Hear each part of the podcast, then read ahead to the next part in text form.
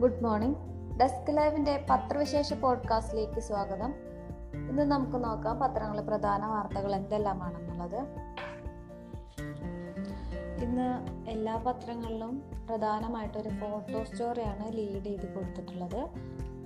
അതെന്താണെന്ന് വെച്ചാൽ ന്യൂഡൽഹിയിലെ പുതിയ പാർലമെന്റ് സമുച്ചയത്തിന് മുകളിൽ സ്ഥാപിക്കാൻ വെങ്കലത്തിൽ തീർത്ത ആറ് ദശാംശം അഞ്ച് മീറ്റർ ഉയരമുള്ള അശോക സ്തംഭം അനാവരണം ചെയ്ത ശേഷം പ്രധാനമന്ത്രി നരേന്ദ്രമോദി. എന്നതാണ് അതിന്റെ അടിക്കുറിപ്പ്. സ്തംഭത്തിന് തൊട്ടടുത്തായിട്ട് പ്രധാനമന്ത്രി നിൽക്കുന്ന ഒരു ഫോട്ടോയോട് കൂടിയിട്ടുള്ള ഒരു വാർത്തയാണ് എല്ലാ പത്രങ്ങളിലും ലീഡായിട്ട് കൊടുത്തിട്ടുള്ളത്. നമുക്ക് മറ്റു വാർത്തകളിലേക്ക് കിടക്കാം. സർക്കാർ സഹകരണ ഓഡിറ്റ് ഒന്നാക്കുന്നു. സംസ്ഥാനത്ത് എല്ലാ ഓഡിറ്റുകളും ഒറ്റ വിഭാഗമാക്കി സ്വതന്ത്ര തലവരെ നിശ്ചയിക്കാൻ സർക്കാർ ആലോചിക്കുന്നു. ഇതിനുള്ള നടപടി ധനവകുപ്പ് തുടങ്ങി. സംസ്ഥാന സർക്കാരിന്റെ ഓഡിറ്റ് ലോക്കൽ ഫണ്ട് ഓഡിറ്റ് സഹകരണ ഓഡിറ്റ് എന്നിവയാണ് ഒന്നിപ്പിക്കുന്നത്.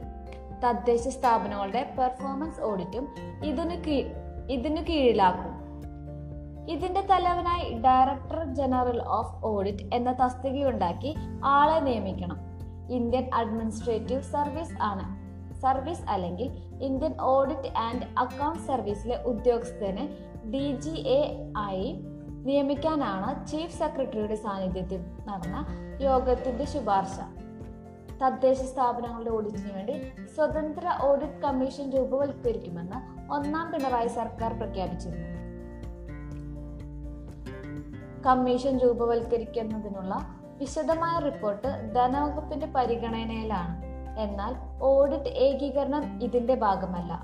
ഓഡിറ്റ് സംവിധാനം സാങ്കേതിക സാങ്കേതിക സാധ്യത ഉപയോഗപ്പെടുത്തി കലോചിതമായി പരിഷ്കരിക്കുകയാണ് ഓഡിറ്റ് ഏകീകരണത്തിലൂടെ ലക്ഷ്യമിടുന്നത്. സഹകരണ ലോക്കൽ സഹകരണ ലോക്കൽ ഫണ്ട് ഓഡിറ്റുകളുടെ സ്വഭാവവും പരിശോധന പരിശോധനയും രണ്ട് രീതിയിലാണ്. ഇതിന്റെ ഏകീകരണത്തിന് സഹകരണ ഓഡിറ്റ് രീതി അടി അടിമുടി മാറ്റേണ്ടി വരുമെന്നാണ് സഹകരണ വകുപ്പ് ഉദ്യോഗസ്ഥർ പറയുന്നത്. ഏകീകൃത ഓഡിറ്റ് ഓഡിറ്റിന് ക്ഷമിക്കണം. ഏകീകൃത ഓഡിറ്റ് സംബന്ധിച്ച് വിദേശ ചർച്ചയ്ക്ക് ശേഷമാണ് ഇത് നടപ്പാക്കാനുള്ള റിപ്പോർട്ട് തയ്യാറാക്കിയത്. തമിഴ്നാട് തമിഴ്നാട്ടിൽ ഈ മാതൃക കൊണ്ടുവന്നിട്ടുണ്ടെന്നാണ് റിപ്പോർട്ടിൽ പറയുന്നത്. നമുക്കിനി അടുത്ത വാർത്തയിലോട്ട് പോകാം. ഒരു അന്താരാഷ്ട്ര വാർത്തയാണ്. ശ്രീലങ്കയെ കുറിച്ചുള്ള വാർത്തയാണ്.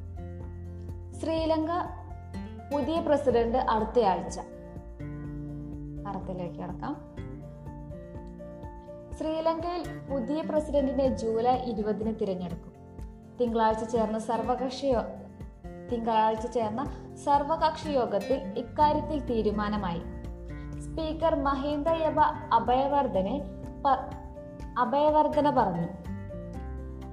വെള്ളിയാഴ്ച ഇത് സംബന്ധിച്ച് പാർലമെന്റ് ചേരും. ജൂലൈ പത്തൊമ്പതിന് പ്രസ്- പ്രസിഡന്റ് സ്ഥാനത്തേക്കുള്ള നാമനിർദ്ദേശം സ്വീകരിക്കുമെന്നും അഭയവർദ്ധന അറിയിച്ചു. പ്രതിപക്ഷ കക്ഷികൾ ഉൾപ്പെടുന്ന പ്രതിപക്ഷ കക്ഷികളെ ഉൾപ്പെടുത്തി ശ്രീലങ്കയിൽ പുതിയ ഇടക്കാല സർക്കാർ രൂപീകരിക്കുന്നതിനുള്ള രൂപീകരിക്കുന്നതോടെ മന്ത്രിസഭ രാജിവെച്ചൊഴിയുമെന്ന് പ്രധാനമന്ത്രി റെനിൽ വിക്രം സിംഗെ അറിയിച്ചു. അഞ്ച് മന്ത്രിമാരാണ് ഇതിനോടകം രാജിവെച്ചൊഴിഞ്ഞത് നേരത്തെ പ്രഖ്യാപിച്ചതുപോലെ ബുധനാഴ്ച തന്നെ രാജിവെക്കുമെന്ന് പ്രസിഡന്റ് ഗോത് ഗോദാബയ രാജപക്സെ ഔദ്യോഗികമായി അറിയിച്ചതായി പ്രധാനമന്ത്രിയുടെ ഓഫീസ് അറിയിച്ചു. അടുത്ത വാർത്തയിലോട്ട് പോകാം. കേന്ദ്രമന്ത്രി എസ് ജയ്സ് കേന്ദ്രമന്ത്രി എസ് ജയശങ്കർ ചെമ്പഴന്തി ഗുരുകുലം സന്ദർശിച്ചു. കേന്ദ്ര വിദേശ കേന്ദ്ര വിദേശകാര്യ വകുപ്പ് മന്ത്രി ഡോക്ടർ എസ് ജയശങ്കർ ചെമ്പഴന്തി ശ്രീനാരായണ ഗുരുകുലം സന്ദർശിച്ചു. കേന്ദ്ര സർക്കാരിന്റെ ശിവഗിരി പിൽഗ്രം സർക്യൂട്ട് പദ്ധതിയിൽ ഉൾപ്പെടുത്തി ഇവിടെ നടക്കുന്ന നിർമ്മാണ പ്രവർത്തനങ്ങൾ വിലയിരുത്താൻ എത്തിയതായിരുന്നു മന്ത്രി. ഉച്ചയോടെ ഗുരുകുല ഗുരു ഉച്ചയോടെ ഗുരുകുലത്തിൽ എത്തിച്ചേർന്ന മന്ത്രി Sivagiri Mutt general secretary Rithamba Rithambharananda Gurukulam secretary Swami ശുംഭാങ്കൻ Shubhangananda എന്നിവർ ചേർന്ന് സ്വീകരിച്ചു. മൂന്ന് ദശാംശം എട്ട് ആറ് കോടി രൂപയുടെ പദ്ധതിയാണ് ഇവിടെ നടപ്പിലാക്കുന്നത്. ബി ജെ പി സംസ്ഥാന അധ്യക്ഷൻ K Surendran K Surendran B J P നേതാക്കളായ George Kurian V Sivankutty S Suresh V Rajesh തുടങ്ങിയവർ ഒപ്പമുണ്ടായിരുന്നു. നമുക്ക് അടുത്ത വാർത്തയിലോട്ട് പോകാം. എക്സ്റേ എടുക്കുന്നതിൽ തർക്കം മെഡിക്കൽ കോളേജ് ജീവനക്കാർക്ക് മർദ്ദനം. മെഡിക്കൽ കോളേജ് ആശുപത്രിയിൽ രോഗിയും കൂടെ വന്നവരും എക്സ്റേ വിഭാഗത്തിലെ എക്സ്റേ വിഭാഗത്തിൽ ജീവനക്കാരെ അടക്കം രണ്ടുപേരെ ആക്രമിച്ചു. സംഭവത്തിൽ മൂന്ന് പേരെ അറസ്റ്റ് ചെയ്തു. തട്ടനകം സ്വദേശി സദ്ദു ചികിത്സയിലിരിക്കെ ഇടവക്കോട് സ്വദേശികളായ സുജിത് ജോയ് അനീഷ് രാജേന്ദ്രൻ എന്നിവരെയാണ് മെഡിക്കൽ കോളേജ് പോലീസ് അറസ്റ്റ് ചെയ്തത്. ഒരേ ഒരാളെ കൂടി പിടിക്കാനുണ്ടെന്ന് പോലീസ് പറഞ്ഞു. തിങ്കളാഴ്ച വെളുപ്പിന് ഒന്നര മണിയോടെയാണ് കയ്യിൽ നീരുമായി സുജിത് ജോയ് എന്നയാളെ ഓർത്തോപീഡിക്സ് കാഷ്വാലിറ്റിയിൽ ചികിത്സയ്ക്ക് കൊണ്ടുവന്നത്. പരിശോധനയ്ക്ക് ശേഷം ഡോക്ടർ കൈയുടെ എക്സ്റേ എടുക്കാൻ നിർദ്ദേശിച്ചു. ഡിജിറ്റൽ എക്സ്റേ മെഷീൻ സാങ്കേതിക തകരാറുകൾ ഉണ്ടായിരുന്ന ഉണ്ടായിരുന്നതിനാൽ പഴയ കാഷ്വാലിറ്റി ഏരിയയിൽ നിന്ന് എക്സ്റേ എടുക്കാൻ നിർദ്ദേശിച്ചു. ഗുരുതരമായ പരിക്കുണ്ട പരിക്കുള്ളവർക്ക് പോർട്ടബിൾ സിസ്റ്റം ഉപയോഗിച്ച് എക്സ്റേ എടുക്കാറുണ്ടെന്നായിരുന്നു. എക്സ്റേ എടുക്കാറുണ്ടായിരുന്നു. ഇതുപയോഗിച്ച് സുജിത്തിനും എക്സ്റേ എടുത്തു നൽകണമെന്ന ആവശ്യമാണ് ആവശ്യപ്പെട്ടാണ് എക്സ്റേ ഏരിയയിൽ അതിക്രമിച്ച് കയറി ജീവനക്കാരെ ആക്രമിച്ചതെന്ന് മെഡിക്കൽ കോളേജ് അധികൃതർ പറഞ്ഞു. നമുക്ക് അടുത്ത വാർത്തയിലോട്ട് പോകാം. അടുത്ത വാർത്ത എന്ന് പറയുന്നത് സിനിമ ബേസ് ചെയ്തിട്ടുള്ള ഒരു വാർത്തയാണ്. വിവാദമായിട്ടുള്ള അതെല്ലാം മാപ്പ് പറച്ചിലൊക്കെയാണ് വാർത്തയിൽ വരുന്നത്. നമുക്ക് വാർത്തയിലോട്ട് കിടക്കാം. മാപ്പ് ചോദിച്ച് പൃഥ്വിരാജ്. കടുവയിലെ വിവാദ സംഭാഷണം ഒഴിവാക്കും. കടുവ സിനിമയിലെ വിവാദ സംഭാഷണത്തിന്റെ പേരിൽ മാപ്പ് ചോദിച്ച് നടൻ പൃഥ്വിരാജ്. സിനിമയിൽ നിന്ന് ഈ സംഭാഷണം ഒഴിവാക്കാൻ നടപടി സ്വീകരിച്ചതായും പൃഥ്വിരാജ് പറഞ്ഞു. തിരുവനന്തപുരത്ത് തിരുവനന്തപുരം പ്രസ് ക്ലബ്ബ് സംഘടിപ്പിച്ച മുഖാമുഖം പരിപാടിയിൽ സംസാരിക്കുകയായിരുന്നു കടുവയിലെ നായകനും നിർമ്മാണ പങ്കാളിയുമായ പൃഥ്വിരാജ്. സിനിമയുടെ നിർമ്മാണ വേളയിൽ ഈ ഡയലോഗിന് കുഴപ്പമുള്ളതായി തിരിച്ചറിഞ്ഞില്ല. ആ സംഭാഷണം കാരണം വേദനിച്ചവരോടെല്ലാം ഉള്ളിൽ തട്ടി മാപ്പു ചോദിക്കുന്നു. സംഭവം ശ്രദ്ധയിൽപ്പെട്ടപ്പോൾ തന്നെ അത് സിനിമയിൽ നിന്ന് നീക്കണമെന്ന് തീരുമാനിച്ചിരുന്നു. സംഭാഷണം സംഭാഷണ ഭാഗം മാറ്റുമ്പോൾ സിനിമയ്ക്ക് വേണ്ടി സംഭാഷണ ഭാഗം മാറ്റുമ്പോൾ സിനിമയ്ക്ക് വീണ്ടും സെൻസറിങ്ങും അംഗീകാരവും വേണ്ടിവരും. മാറ്റം വരുത്തിയ പതിപ്പ് ഞായറാഴ്ച സെൻസർ ബോർഡിന് നൽകിയിട്ടു ക്ഷമിക്കണം മാറ്റം വരുത്തിയ പതിപ്പ് ഞായറാഴ്ച സെൻസർ ബോർഡിന് നൽകിയിട്ടുണ്ട്. രാജ്യത്തിന് പുറത്തുള്ള പ്രദർശനങ്ങൾക്ക് പുതിയ പതിപ്പ് ഉപയോഗിക്കാൻ നിർദ്ദേശം നൽകുമെന്നും പൃഥ്വിരാജ് പറഞ്ഞു. സിനിമയിലെ ഭിന്നശേഷിയുള്ള കുട്ടിയുടെ കഥാപാത്രമായി ഒരു സാധാരണ കുട്ടിയെ അവതരിപ്പിച്ചാൽ അത് കൂടുതൽ കുറ്റകരമാകുമോ എന്ന് സംശയിച്ചാണ് യഥാർത്ഥ ഭിന്നശേഷി കുട്ടിയെ കാസ്റ്റ് ചെയ്തതെന്നും പൃഥ്വിരാജ് പറഞ്ഞു.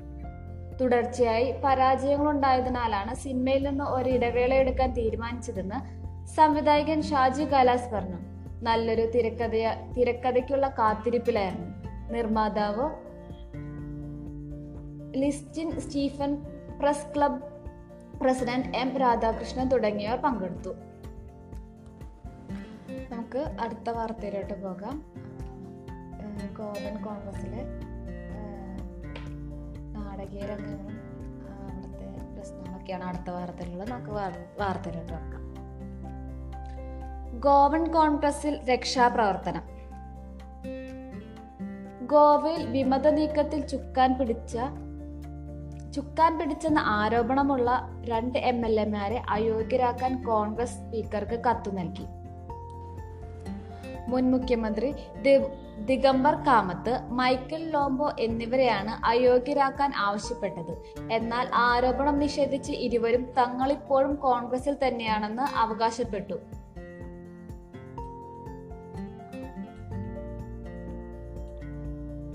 തങ്ങളുടെ എം എൽ എമാരെ റാഞ്ചാൻ ബി ജെ പി അമ്പത് കോടി വീതം വാഗ്ദാനം ചെയ്തെന്ന് കോൺഗ്രസ് ആരോപിച്ചു.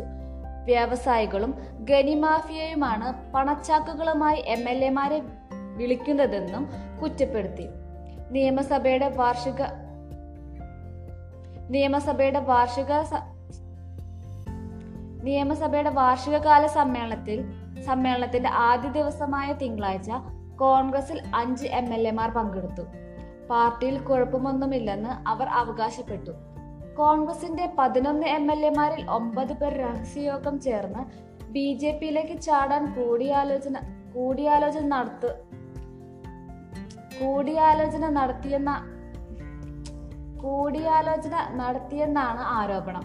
ഇതേ തുടർന്ന് മൈക്കിൾ ലോംബോയെ പ്രതിപക്ഷ നേതാവ് സ്ഥാനത്തു നിന്ന് നീക്കിയിരുന്നു.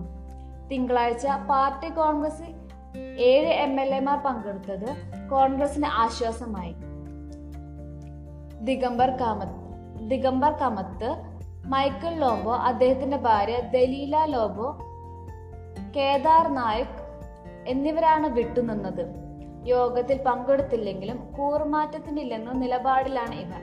രക്ഷാപ്രവർത്തനത്തിനായി പാർട്ടി അധ്യക്ഷ സോണിയാഗാന്ധി നിയോഗിച്ച മുതിർന്ന നേതാവ് മുകുൾ മുതിർന്ന നേതാവ് മുകുൾ വാസ്നിക് വൈകുന്നേരം നേതാക്കളുമായി ചർച്ച നടത്തി. താൻ കൂറുമാറ്റത്തിന് നേതൃത്വം കൊടുത്തെന്ന് പാർട്ടി സംസ്ഥാന ഘടകങ്ങൾ പാർട്ടി സംസ്ഥാന ഘടകത്തിന്റെ ചുമതലക്കാരായ ദിനേശ് ഗുണ്ടുറാവു ആരോപിച്ചത് കഠിനമായി വേദനിപ്പിച്ചെന്ന് ദിഗംബർ കാമത്ത് പറഞ്ഞു. അടുത്തത് നടിയെ ആക്രമിച്ച കേസുമായിട്ട് ബന്ധപ്പെട്ട വാർത്തയാണ്. ആർ ശ്രീലേഖയുടെ വെളിപ്പെടുത്തൽ കേസിനെ ബാധിക്കില്ലെന്ന് നിയമവൃത്തങ്ങൾ. നടിയെ ആക്രമിച്ച കേസിൽ നടൻ ദിലീപിനെതിരെ തെളിവില്ലെന്ന് മുൻ ഡി ജി പി ആ ശ്രീലേഖയുടെ വെളിപ്പെടുത്തൽ കേസിനെ ഒരുവിധത്തിലും ബാധിക്കില്ലെന്ന് നിയമവൃത്തങ്ങൾ ദിലീപിന്റെ അഭിഭാഷകനും ഇത്തരത്തിലാണ് വിലയിരുത്തുന്നത്. അതേസമയം അസമയത്തുള്ള വെളിപ്പെടുത്തൽ ശ്രീലേഖയുടെ പേരിൽ കേസെടുക്കാൻ കേസെടുക്കാനാകുമെന്ന് നിയവൃ- നിയമവൃത്തങ്ങൾ പറയുന്നു. പൾസർ സുനി മറ്റു നടപടികളോട് മോശമായി പെരുമാറിയിട്ടില്ലെന്ന് വെളിപ്പെടുത്തലുണ്ട് വെളിപ്പെടുത്തലിലുണ്ട്. അതിനാൽ കുറ്റം മറച്ചുവെച്ച് അതിനാൽ കുറ്റം മറച്ചുവെച്ചതിന് ഐ പി സി നൂറ്റി പതിനെട്ട് പ്രകാരം കേസെടുക്കാനാകുമെന്നാണ് നിയമവൃത്തങ്ങൾ ചൂണ്ടിക്കാട്ടുന്നത്. ഇരകൾ തിരിച്ചറിയപ്പെടും എന്ന എന്നതിനാലാണ് നടപടി സ്വീകരിക്കാത്തതെന്നാണ് ശ്രീലേഖ പറയുന്നത്. എന്നാൽ ഇരകളെ സംരക്ഷിച്ചുകൊണ്ട് അന്വേഷണം നടത്താനാകുമായിരുന്നു. വിചാരണയുടെ അവസാന ഘട്ടത്തിൽ നടത്തിയിരിക്കുന്ന വെളിപ്പെടുത്തലിന്റെ ഉദ്ദേശശുദ്ധി സംശയകരമാണെന്ന അഭിപ്രായം ഉയരുന്നുണ്ട്. ഹജ്ജിന് പരിസമാപ്തി. അഞ്ചു ദിവസം നീണ്ടുനിന്ന ഹജ്ജ് കർമ്മം സമാപിച്ചു. തിങ്കളാഴ്ച ജംറയിൽ മൂന്ന് പ്രതീക്ഷ പ്രതീകങ്ങൾക്ക് നേരെ മൂന്നാം ദിവസത്തെ കല്ലേറു കർമ്മം പൂർത്തിയാക്കി ഭൂരിഭാഗം തീർത്ഥാടകരെ മിനോയിൽ നിന്ന് വിടവാങ്ങി. പിന്നീട് തീർത്ഥാടകർ മക്കയിൽ ചെന്ന് കബ പ്രദക്ഷിണം ചെയ്തു. സഫ മർവയ്ക്കയിൽ സഫ മർവയ്ക്കിടയിൽ സഫ് സഫ മർവയ്ക്കിടയിൽ അസഹ്യം ചെയ്തു. മദീന സന്ദർശിക്കാത്തവർ അടുത്ത ദിവസങ്ങളായി ആ കർമ്മവും നിർവഹിക്കും. മദീനയിൽ എട്ട് ദിവസം മദീനയിൽ എട്ട് ദിവസം മദീനയിൽ എട്ട് ദിവസം താമസിച്ച ശേഷമായിരിക്കും തീർത്ഥാടകർ നാട്ടിലേക്ക് മടങ്ങുക. ഇതോടെ ഡെസ്ക് ലൈവിന്റെ ഇന്നത്തെ പത്രവിശേഷം ഇവിടെ അവസാനിക്കുന്നു. എല്ലാവർക്കും ശുഭദിനം ആശംസിക്കുന്നു.